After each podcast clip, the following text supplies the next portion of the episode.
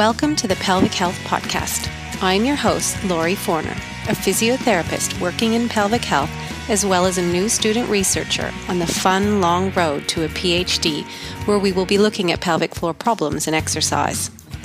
I am here to bring you information from leading professionals on all aspects surrounding pelvic health for any gender and any age, from the vast range of pelvic floor problems to exercise and sport.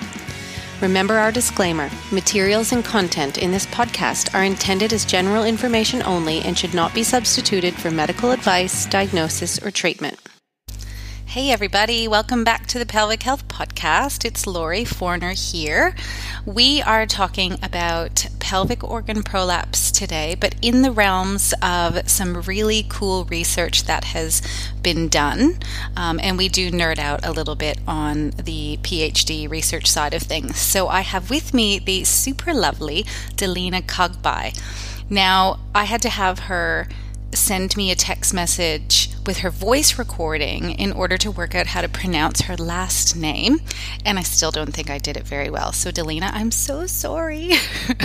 but Delena has been a physiotherapist with a special interest in women's health for 17 years in the US and Australia. She graduated from Andrews University in Michigan with a Master's of Physical Therapy and worked in Boise, Idaho before moving back home to Australia, where she's from. On returning to Australia, she worked in several private practice clinics on the Central Coast and in Sydney.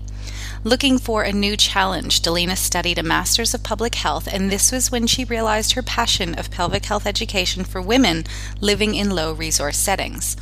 Soon after completing the degree, a series of serendipitous events opened up the opportunity to conduct research on pelvic health in Nepal. Now, she also tells us quite a lot about um, how she came to go to Nepal and a lot of the findings from um, their studies, which is really cool. But currently, Delena is a full time PhD student at the University of Sydney and works part time at Artarmon Physiotherapy. Sorry if I can't say that right, but she does mention that. in when we're talking to her a little bit afterwards. So she'll say it properly. Sorry guys. Um, and she has special focus on using low level laser therapy for complex pain including pelvic pain. So hopefully you guys enjoy some really cool um, research that they conducted and seeing where a lot of the research is going to take us in the world of pelvic organ prolapse. So enjoy Okay, so thanks for joining me. I'm so excited because um, there's actually quite a lot that I want to talk to you about, and especially after you sent me your bio, and I went, oh, now there's extra stuff that I want to talk to you about. Mm-hmm. But I think today we will try to focus on your research into pelvic organ prolapse, particularly in the women in Nepal.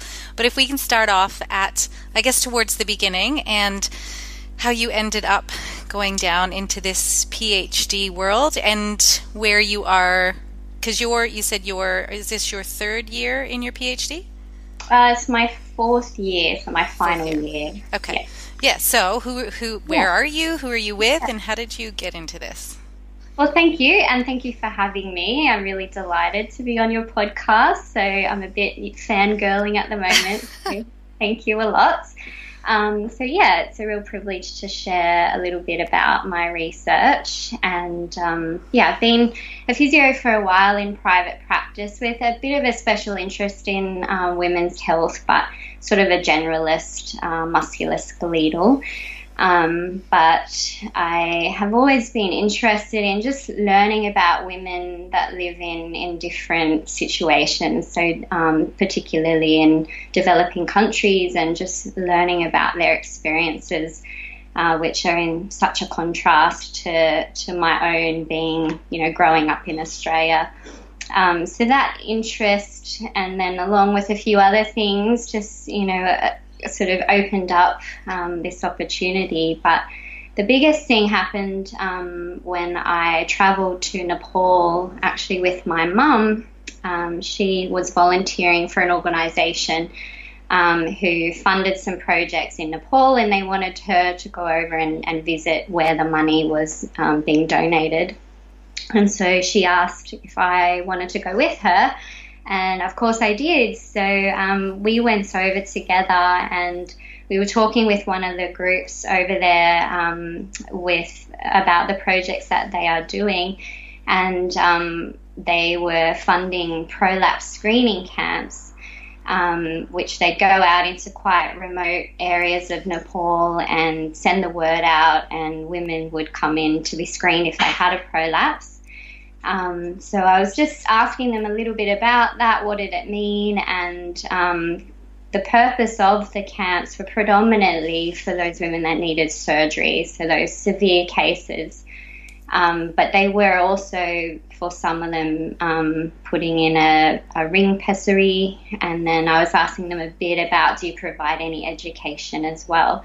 So um, they gave me this uh, leaflet that they would give to women um, who just needed conservative sort of strategies to manage their symptoms. And so I was looking at this leaflet, and it was obviously in Nepali, so I couldn't read it, but there were some illustrations on it. Um, and so I was looking at it, I was thinking, I, th- I think this is describing like pelvic floor muscle exercise. And so I was asking them, um, what does this say and what is it describing? And they said, yeah, this is the pelvic floor, they call it Kegels. This is the Kegels exercise that we teach women. And I was looking at it, and the actual picture was of a woman lying supine doing a double leg lift, and that was the Kegels. Oh. And I just thought, oh my goodness, yeah, what what is this? And um, yeah, where did this come from? And uh, so I asked a bit more detail about it, and they said, yeah, this is how we teach Kegels. And um, I thought, okay, that's interesting. Um, and uh, this group had a, a, group of health workers that would go out into the remote communities, um, providing a lot of education for women. And, and, so they were trained in this way of teaching women to do their pelvic floor muscle exercise. So, talking with them a bit more, I um, suggested that perhaps I could um, come back and train their health workers with a little bit more depth and detail about the pelvic floor muscles and and the correct way that you would actually teach someone to, to do the exercises. Um, and they loved that idea. So I ended up going back to Nepal a couple months after that trip and was able to do two separate training um, workshops for their health workers um, teaching. We went into a lot more detail about anatomy and function and what the causes of prolapse and then some of the lifestyle things that affect it. Um, but then a lot more detail about pelvic floor muscle exercise. Um, but before I would start the training, I would ask them, you know, how do you teach women to do the exercise? So I'd get a few to volunteer and, and come up and show. And um, some of those examples were definitely the supine double leg lift was the most common one I saw. But also they would stand there and um, hold their breath, suck in their tummy, and count to 10. That was another way they were taught. Um, and then uh, to actually stop start the flow of urine. Um, another one was putting your hand between your knees and squeezing your knees together like an adductor type squeeze. Um, and another was just you know squeezing your your glutes, so a big bottom squeeze. Um, but out of all the, the the people that I asked, none of them really kind of knew uh, the correct way on how to do these exercises, and so um, then that just got me thinking, you know, is this sort of how the, they're all taught or where did this come from? And perhaps, you know, I can develop some training materials and a new leaflet that, you know, will give more accurate information. Um, so when I came back to Australia, I um, emailed a few people and they connected me with um, one of my supervisors who um, yeah, just got me excited and on that journey of starting a PhD. Um, so that was, yeah, three years ago, I think now, and um, it started from there. But um, my supervisor somehow arranged for me to go and meet um, Professor Dietz. And um, I went out to Nepean um, and I was telling him about what I wanted to do. And this is me as a, you know, very naive first year PhD student thinking I'm going to solve, you know, all these problems and have these amazing interventions and everything. And he just was like, no, you can't do that. you have to understand like what what's the problem, like what what is their functional pelvic floor anatomy and you know, just going over and teaching these things might not be what they actually need. And at the time, I was kind of like, oh, a bit deflated, but um, also thought, well, yeah, um, he's probably right. But um, he had a student who is also a, um, a PhD student who's a um, gynecologist, and she was looking for some more projects. So we actually um, collaborated, and um, part of my research ended up going over and doing the 4D trans um, labial ultrasound so we could understand um, what the actual functional anatomy is for Nepali women, um, which ended up being um, so worthwhile. And in hindsight, I just feel so blessed that that chance meeting led me to meet his student, um, Friyan Turel, and the work we did together. And then, you know, it ended up shaping my PhD to be something quite different than what I naively kind of jumped into. Um, so, yeah, that was really great. And um, so I ended up sort of doing two parts of my PhD where the first part was going and doing the um, 4D re- real time ultrasound.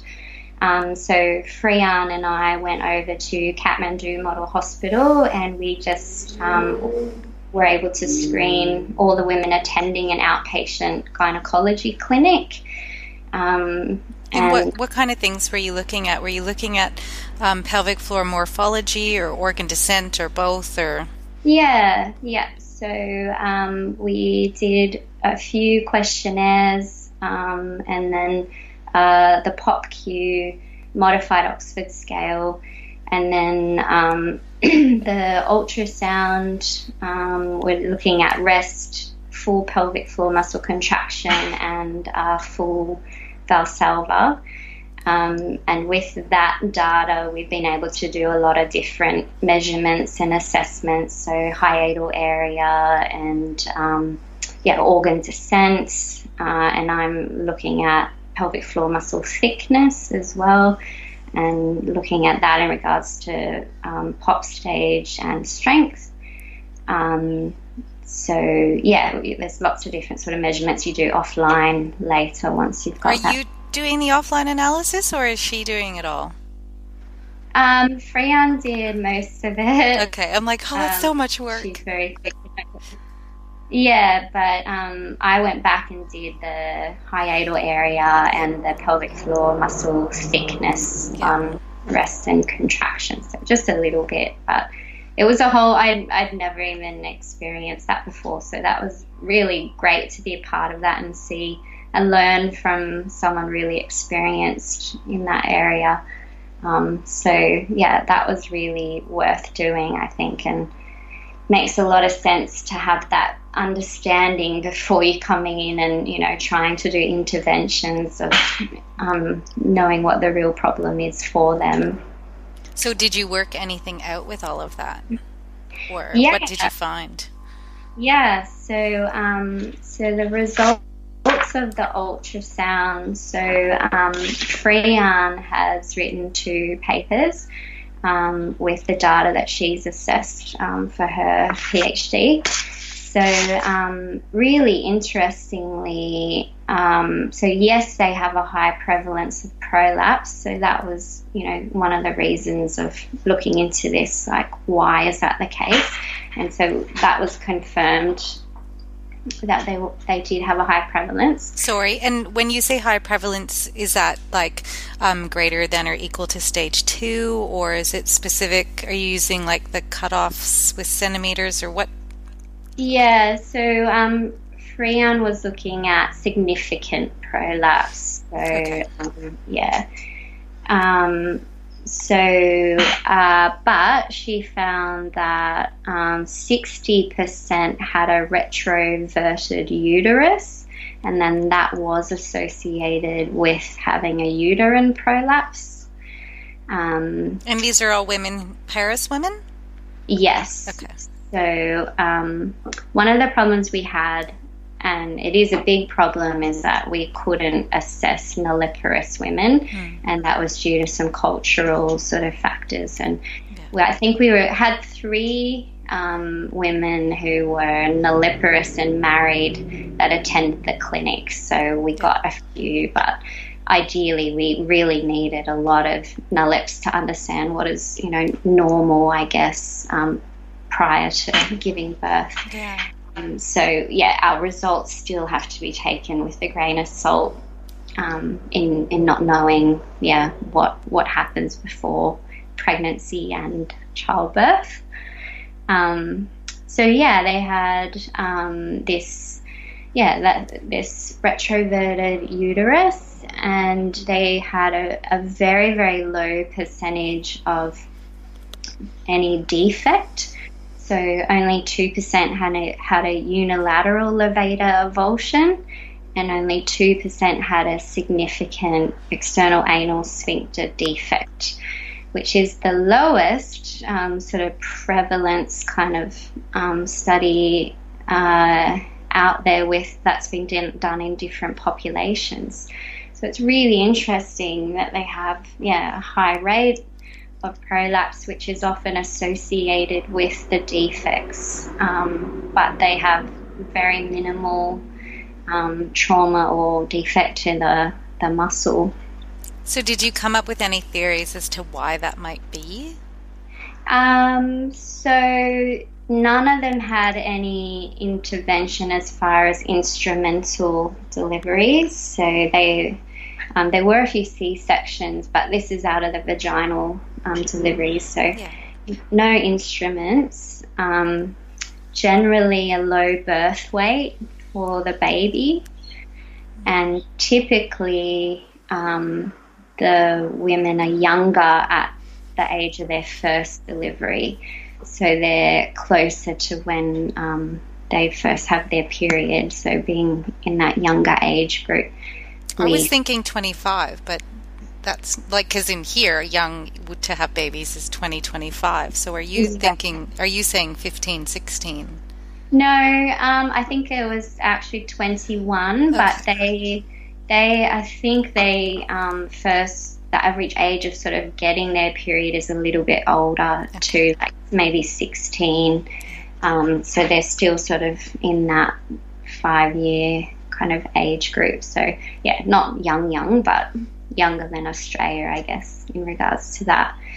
Um, so yeah, there's some theories, but we still don't really know, you know, exactly what what is going there. But in regards to sort of the physio side of it, um, they were just they had very strong and well functioning pelvic floor muscles, like you know, an average of a three um, modified Oxford scale and they were able to contract and relax. They just with that, you know, digital palpation and cueing them, they knew what to do. And on the ultrasound measurements, they're these beautiful, thick, strong muscles. Without so, doing pelvic floor exercise programs. Yeah, exactly. Yeah. So, you know, what? Why is that also? And um, you know, potentially my my theory, which we still don't really know, is that um, these women are like very physically active, and from a young age, they are lifting incredibly heavy things. And um, you know, as young as 12, they're lifting these huge, big containers of water and carrying them for a kilometre, and heavy things of um, wood for the fire, and and they're from these straps, you know, from their head and um, like, you had a picture on a, a, social media site. I don't remember if it was Twitter or Instagram, and you yeah. had the strap around your head with the yeah. water bucket. Yeah, it was wow. it was an empty basket, yeah. but just the coordination of holding and balancing from your forehead, and then it had no weight in it. But do you know what kind of weights they were carrying? Like the um, metrics? Like how much? I don't know. I think the water containers are about 50 litres, and a, a, full one, I couldn't even lift it off the ground. Like, I, I couldn't even budge it off the ground.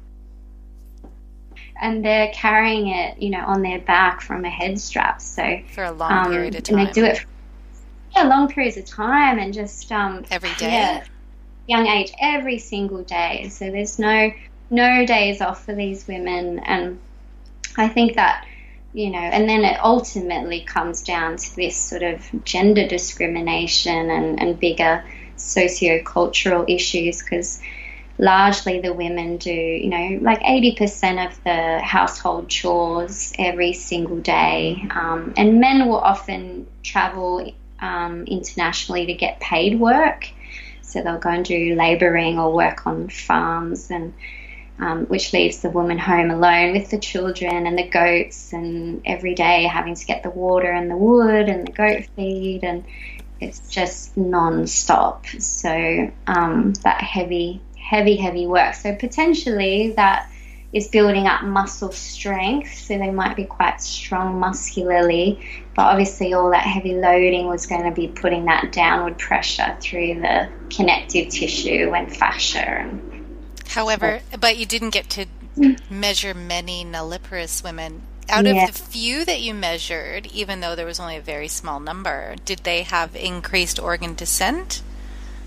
Um, I don't know off the top of my head. Um, but the other the other side of this this ultrasound study was it was in an urban hospital, mm. so the women were even you know less likely to do the really heavy lifting, and particularly so if these were younger um, married women, um, things have really changed a lot for the compared to the older generation women that are living more in these remote rural communities. So um, so it'd be different again, I think, if if we were able to do the ultrasound study, but in the more remote communities. These women, once they have a baby, like they have to lift and carry and do all of that stuff every day. I'm assuming they don't get like their six weeks of relaxing after having a baby. Yeah, yeah, exactly. So the other side of it, they're looking at just reproductive health and family planning and um, yeah, the the postnatal period, um, they will they will have often a couple weeks where they they say they rested, and often it's the mother-in-law who will come in and and support them initially with the new baby and helping out a bit. Um, but then, yeah, I mean, the work has to be done. The goats have to be fed every day. The children have to be fed. So you know, you you just don't. You can't have that luxury of laying around and letting somebody else do that heavy heavy work. So, yeah, there's not the rest. So they're doing the heavy lifting while pregnant, and then pretty soon after delivery, they're having to do it. Um, and some of these communities, um, they may not have access to contraception, so the family planning so that decreases birth spacing, so that they may not have allowed their body to recover before falling pregnant again. Um, and yeah, all of all of those things make for a very complicated um, issue with unfortunately no real easy fix. do they? How many kids do they generally have? Like on average, would they have more? Like here, I want to say two or three, but I have lots of friends with four and five now. Uh, but yeah. how many kids do they generally have? Yeah, so again, I think the older generation did have, you know, the six, the eight, you know, occasionally the 12. Um, wow. But yeah, and, and it's, it's really hard doing some of these interviews and reading them because they'll, you know, they always ask how many, you know, babies did you deliver, but then how many are alive? Mm. And not, they've lost a few um, along the way, which is, you know, just feels so sort of common there. Um, but again, in the younger generation, so in the urban settings, it, um, it was only, you know, an average of two to three children. So um, I think things are definitely changing, but um, but it, yeah, it's that difference between accessibility in the urban area where they can go to the doctor and get contraception and talk about family planning versus those in remote communities. They don't even have a local doctor or they have to walk three or four hours to the nearest health outpost. Um, and that that'll have a nurse or a paraprofessional kind of person there who can kind of screen them, but then know if they need to be sent on to a major hospital centre. So um, it's that accessibility, and that that's really where my heart is in in this PhD. Was like, how do we help these women that are just so far from everything and just don't have that accessibility to health services. And, you know, we know all of our studies that have been done on pelvic floor muscle training. They're largely Caucasian women. They're largely well educated. They're in an urban setting. You know, they've had the the intervention will be, you know, often one on one physiotherapy once a week for six weeks, and then, you know, all all this intervention, which is amazing and should be the gold standard for every single woman. But for many, it's just not accessible. And even for challenges in having that kind of access to, you know, that intervention. So, um, you know, it's, it's not just a developing world thing but how do we help them when, when they can't necessarily get that one on one assessment and intervention um, that's tailored to their specific needs? Then how do we still reach them or at least try and offer some help? And, and so that, I guess, led me to the second part of my PhD, um, which initially I was just going to develop a leaflet um, that was, you know, one that was more evidence based to the ones I initially saw, um, describing, you know, some of the conservative uh, strategies for managing prolapse. And so I, and um, it's it's come a long way. It's been quite a humbling experience, but um, you know, with starting off and going, well, what do what do they understand about the anatomy or the pelvic floor, and where do we sort of reach them initially? Um, so I did a little bit of formative work, just a few qualitative interviews, just asking some basic questions about what they understood. Um, and all of them had heard of a prolapse and knew a, a little bit about what, what that was. Um, but none of them were aware that there was this muscle group, the pelvic floor muscles, or hadn't heard how to exercise them. Or, and so then you think, well, how do you illustrate this in a piece of paper that's going to make sense to someone who you know may not have ever gone to school doesn't really understand you know anatomy how do you illustrate it in a two dimensional picture that's going to make any sense for them? And so initially I'd drawn some like cartoons, they're so basic. And I was showing them and like, you know, it just made no sense to them. And, uh, and so I remember uh, we were asking one of them, I had a translator obviously, and I was like, you know, what would you change about this? Do you have any ideas to improve it? What would you change? And this lady was just like, everything. Like, yeah, okay, that's probably fair. Um, so it kind of, yeah, it morphed from that into going, okay, well, it's probably help more helpful if we upskill these local health workers. So, um, in most health outposts, they have auxiliary nurse midwives, and um, they've usually done a six week sort of training course, um, and they can deliver babies and uh, provide contraception, some immunizations. Um, and so they're the one, I think they might even be able to assess for a prolapse. Um, they're, they're at least aware of it. Um, and so I thought, well, maybe if we provide some sort of training and education at that level, and then they can reach the women and, and provide the education verbally and um, so from there, we've made a flip chart. So it's it's images on the front, and then on the back it has all the information. So the health worker can read it if they want to, um, while the woman can look at the picture and. Mm. Um, and apart, so the information we got from the ultrasound that um, we realized, you know, they actually do not need pelvic floor muscle exercise. Their muscles are strong, they're well functioning. You know, this this in my initial naivety where I thought I was just going to help so many women, um, having them go and doing their little exercise. I was like, no, this so that is not entirely appropriate, maybe for some. Um, so then I, I've just broadened it to include more um, lifestyle information, the typical sort of risk factors around pelvic floor disorders and, and prolapse. Um, so we've developed a flip chart, and my final study, which I'm in the middle of doing, is a randomized controlled trial. And so we've got the control group doing usual care, which is usually just a brief sort of five minutes description of go and do your Kegels um, as as they are being taught over there at the moment. Is this in sorry postpartum or? Um, so this is women with a symptomatic prolapse. Okay. Yep. Yeah, stage one to three. They're most stage two.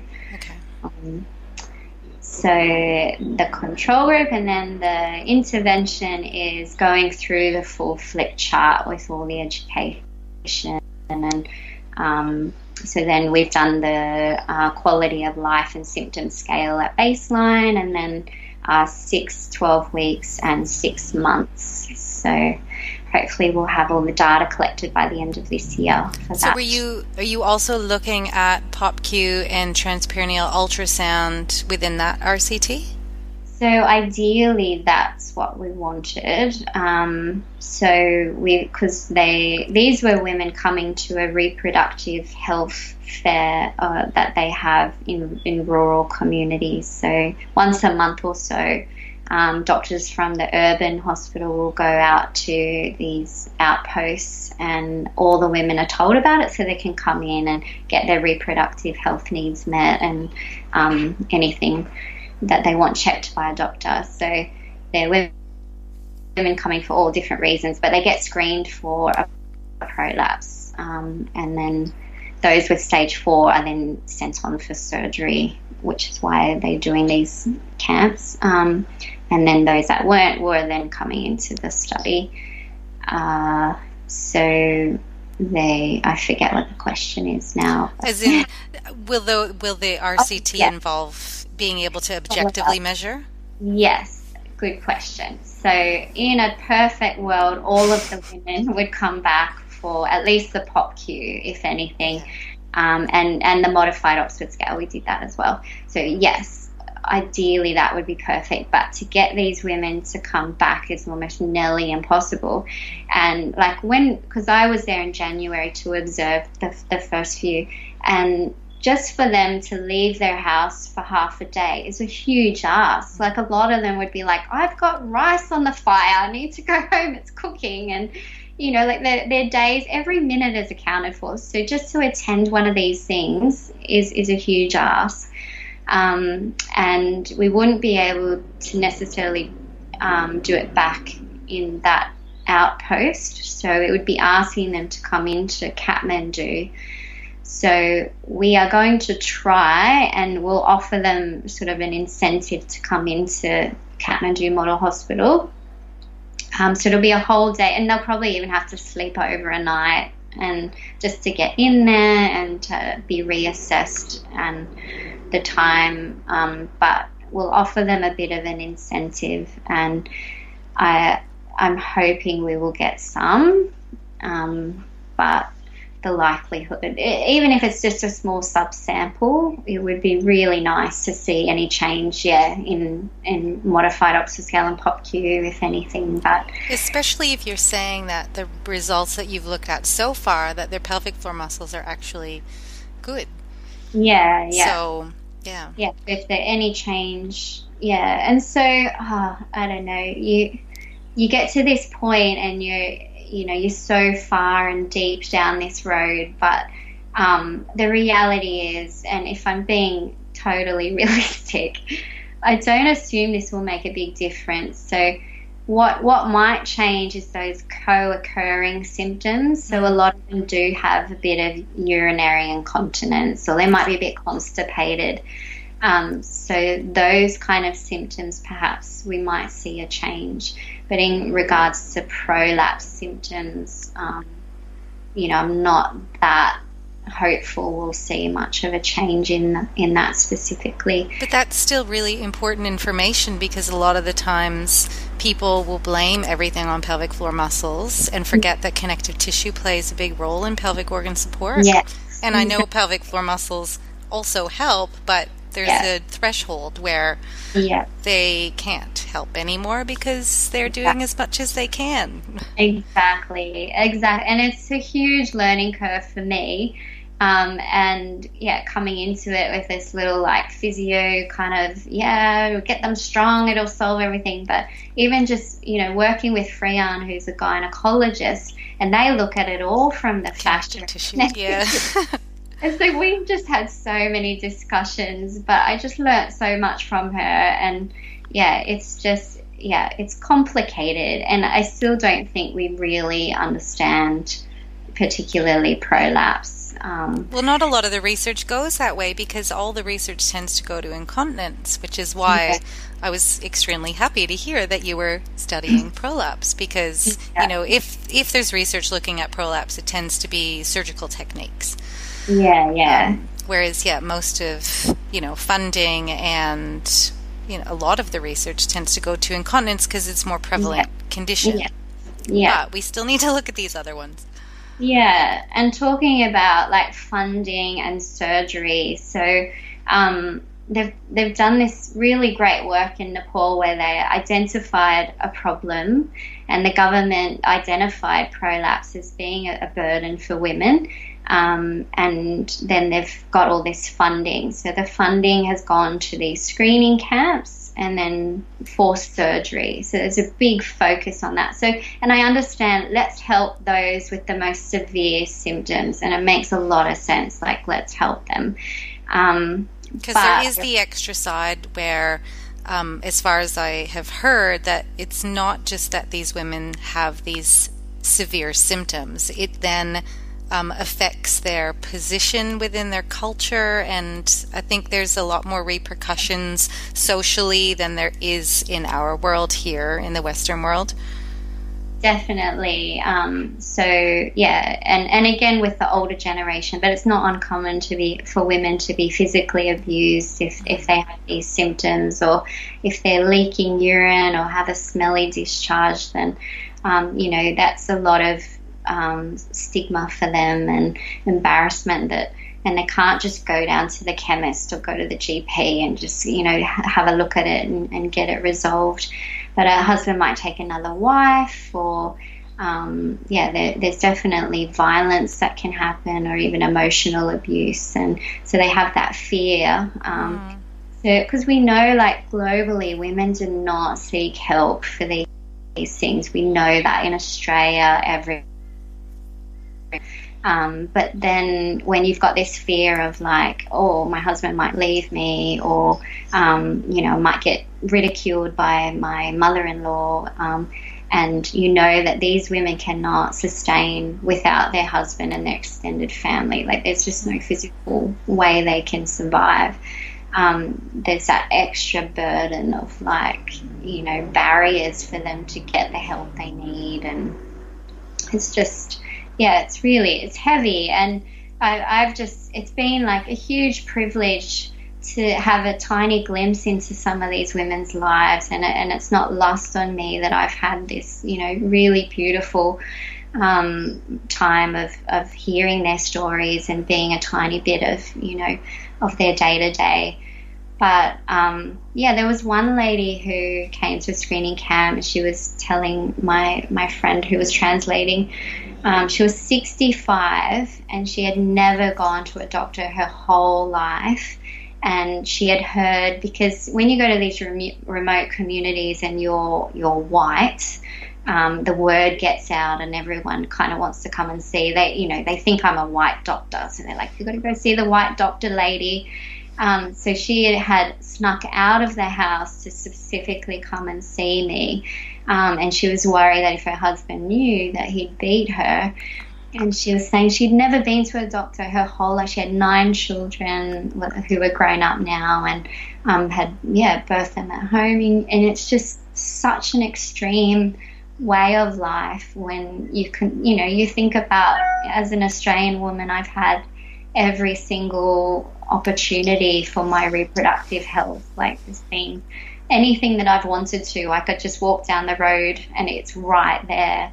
And you contrast that to these beautiful women who are so gracious. They're thanking me, and I just feel like I've done nothing, but they're so gracious, and it's just that contrast, which it's really hard to to reconcile. That just where you're born shapes, you know, your whole, and as a woman, your whole reproductive life is just so much shaped by where you live and in what community, but anyway, I digress a little bit. Sorry.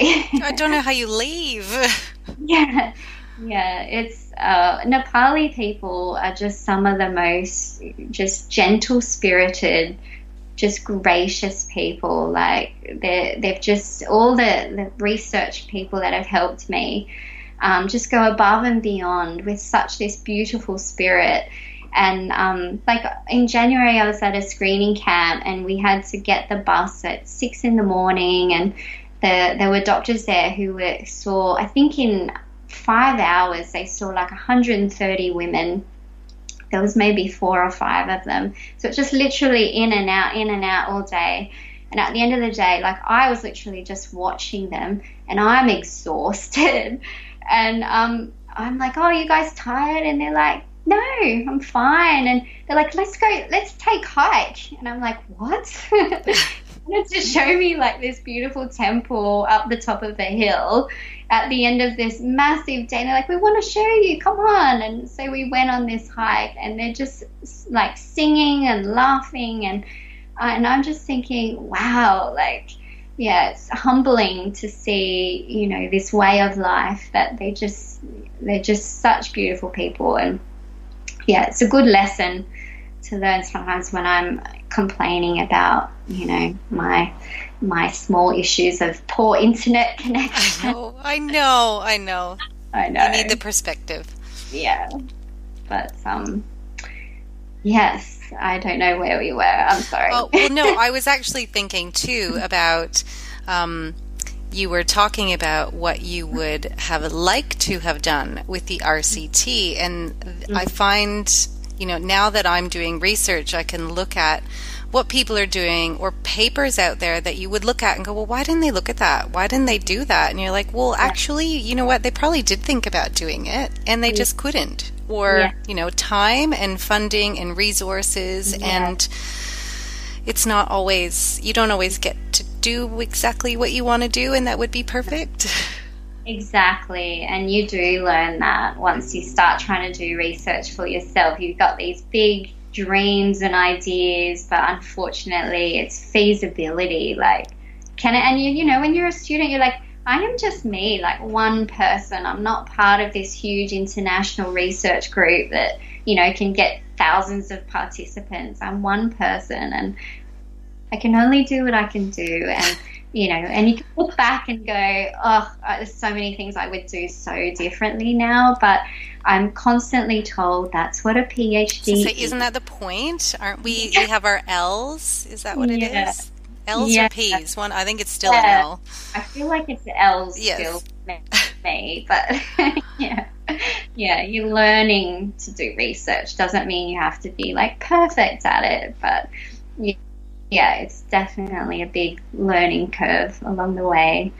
As, as you know, are you feeling that same way? Oh my goodness, yes. I was remember I messaged you the other day about stats. I'm like, I have four thousand rows of data that I have to do something with, and I don't know what to do. I have to somehow use no. some statistical software program. Um, so yes, it's there's there's still lots of hurdles and trying to plan physiological studies and wanting to look at so many things, but then realizing that you can't, or again, the funding side of things. I haven't even gone into applying for funding, which at some point I need to do, but that whole oh, world yeah. seems like it is another yeah. area. Yes, definitely. Yeah, it's it's a lot, and sometimes I feel like my PhD really is how to Google stuff. Like I can't imagine doing a PhD pre-internet days, like we have to go to the library and like look at a book. I'm like the things we have at our fingertips now. I'm, I'm looking up the definition of words and yeah, different stats things, and you just Google. Oh, yeah. I Google Excel all the time. Like right now, I have. Um, 4,000 data entry of height, but when we set up our original survey, we didn't have a tick box for centimeters, like for metrics. So yeah. everyone's written it down differently and used different abbreviations, and Excel is getting yeah. too confused. So I've got to go through it individually, one by one, and change things. I think so. Yeah. Oh, that's fun. Yeah, all those those fun things. But so when you then, so when you finish next, will be the end of this year or next year? Um, I hope to submit early next year. Okay, yeah. so you submit it, then you have to do like a, a verbal component. Uh, no, it, it's not required in at Sydney Uni. I don't like know if it's UQ. Ch- UQ just changed, and it, oh. you now do have to do an oral as well. Oh. Um, yeah. Um, but then once you're done, what are you going to do? Because you still have all these other questions. I know, I know. I just, yeah, I feel like I'm just beginning. But um, yeah, I, I do have a lot of ideas, and I've got I've got people that I've met now that are all super excited and want to do things. But again, it's like it's funding and it's and it's life. Like, how do you how do you do them that you know that you're able to sustain it? But um, yeah, Friyan actually has got ethics to do the same ultrasound study in India. Oh, um, wow. Um, so, yeah, we might be able to go and do that. So, she's got family over there we could stay with so fairly inexpensively. So, that would be really interesting. Um, and then another uh, physio I've um, met in Sweden, Jenny Wickford, has her PhD and very similar interest to me. Um, she wants to do a similar educational kind of program for women in Pakistan. Wow. so we're just seeing if we can align with Aga Khan University there. Um, that we can maybe do, yeah, similar sort of program educating the health workers and the community women about, yeah. Well, first, I mean, now we understand we've got to see what the need is before mm. you jump in with what you think they need. Yes, it doesn't work like that, but. Um, yeah, and uh, she's got an organisation called Neura Wellbeing, um, which I'm gonna sort of help her with, and hopefully together we can keep doing sort of these kind of similar projects. So I think yeah, both both of our passions are around that sort of health literacy, health education, empowering people um, by upskilling and providing them, you know, with information about conservative things that they can do to manage their health, and whether that's for pelvic floor disorders or other health topics as well. Um, so yeah, I guess amazing. Is that gonna is that another PhD or a postdoc or what does that then become? Well, I don't know. I've just been having these discussions with people because I don't really know. Oh, you don't know either. what happens? Yeah. What do you do? What's the name of it? Yeah. So yeah. apparently it's like a yeah postdoc or a research fellow or oh yes. Okay. Um, yeah. So ideally, I do actually really like working clinically, and I like to do that part time, and I see that as sort of funding my life, and yes. then part time, whether that's yeah within a postdoc or I, I'd like that. So I would even like to maybe teach a little bit at a university and just be in that world still, yeah, um, in some sort of capacity. But so even doing all the stuff that you've done, you haven't been turned off the research world.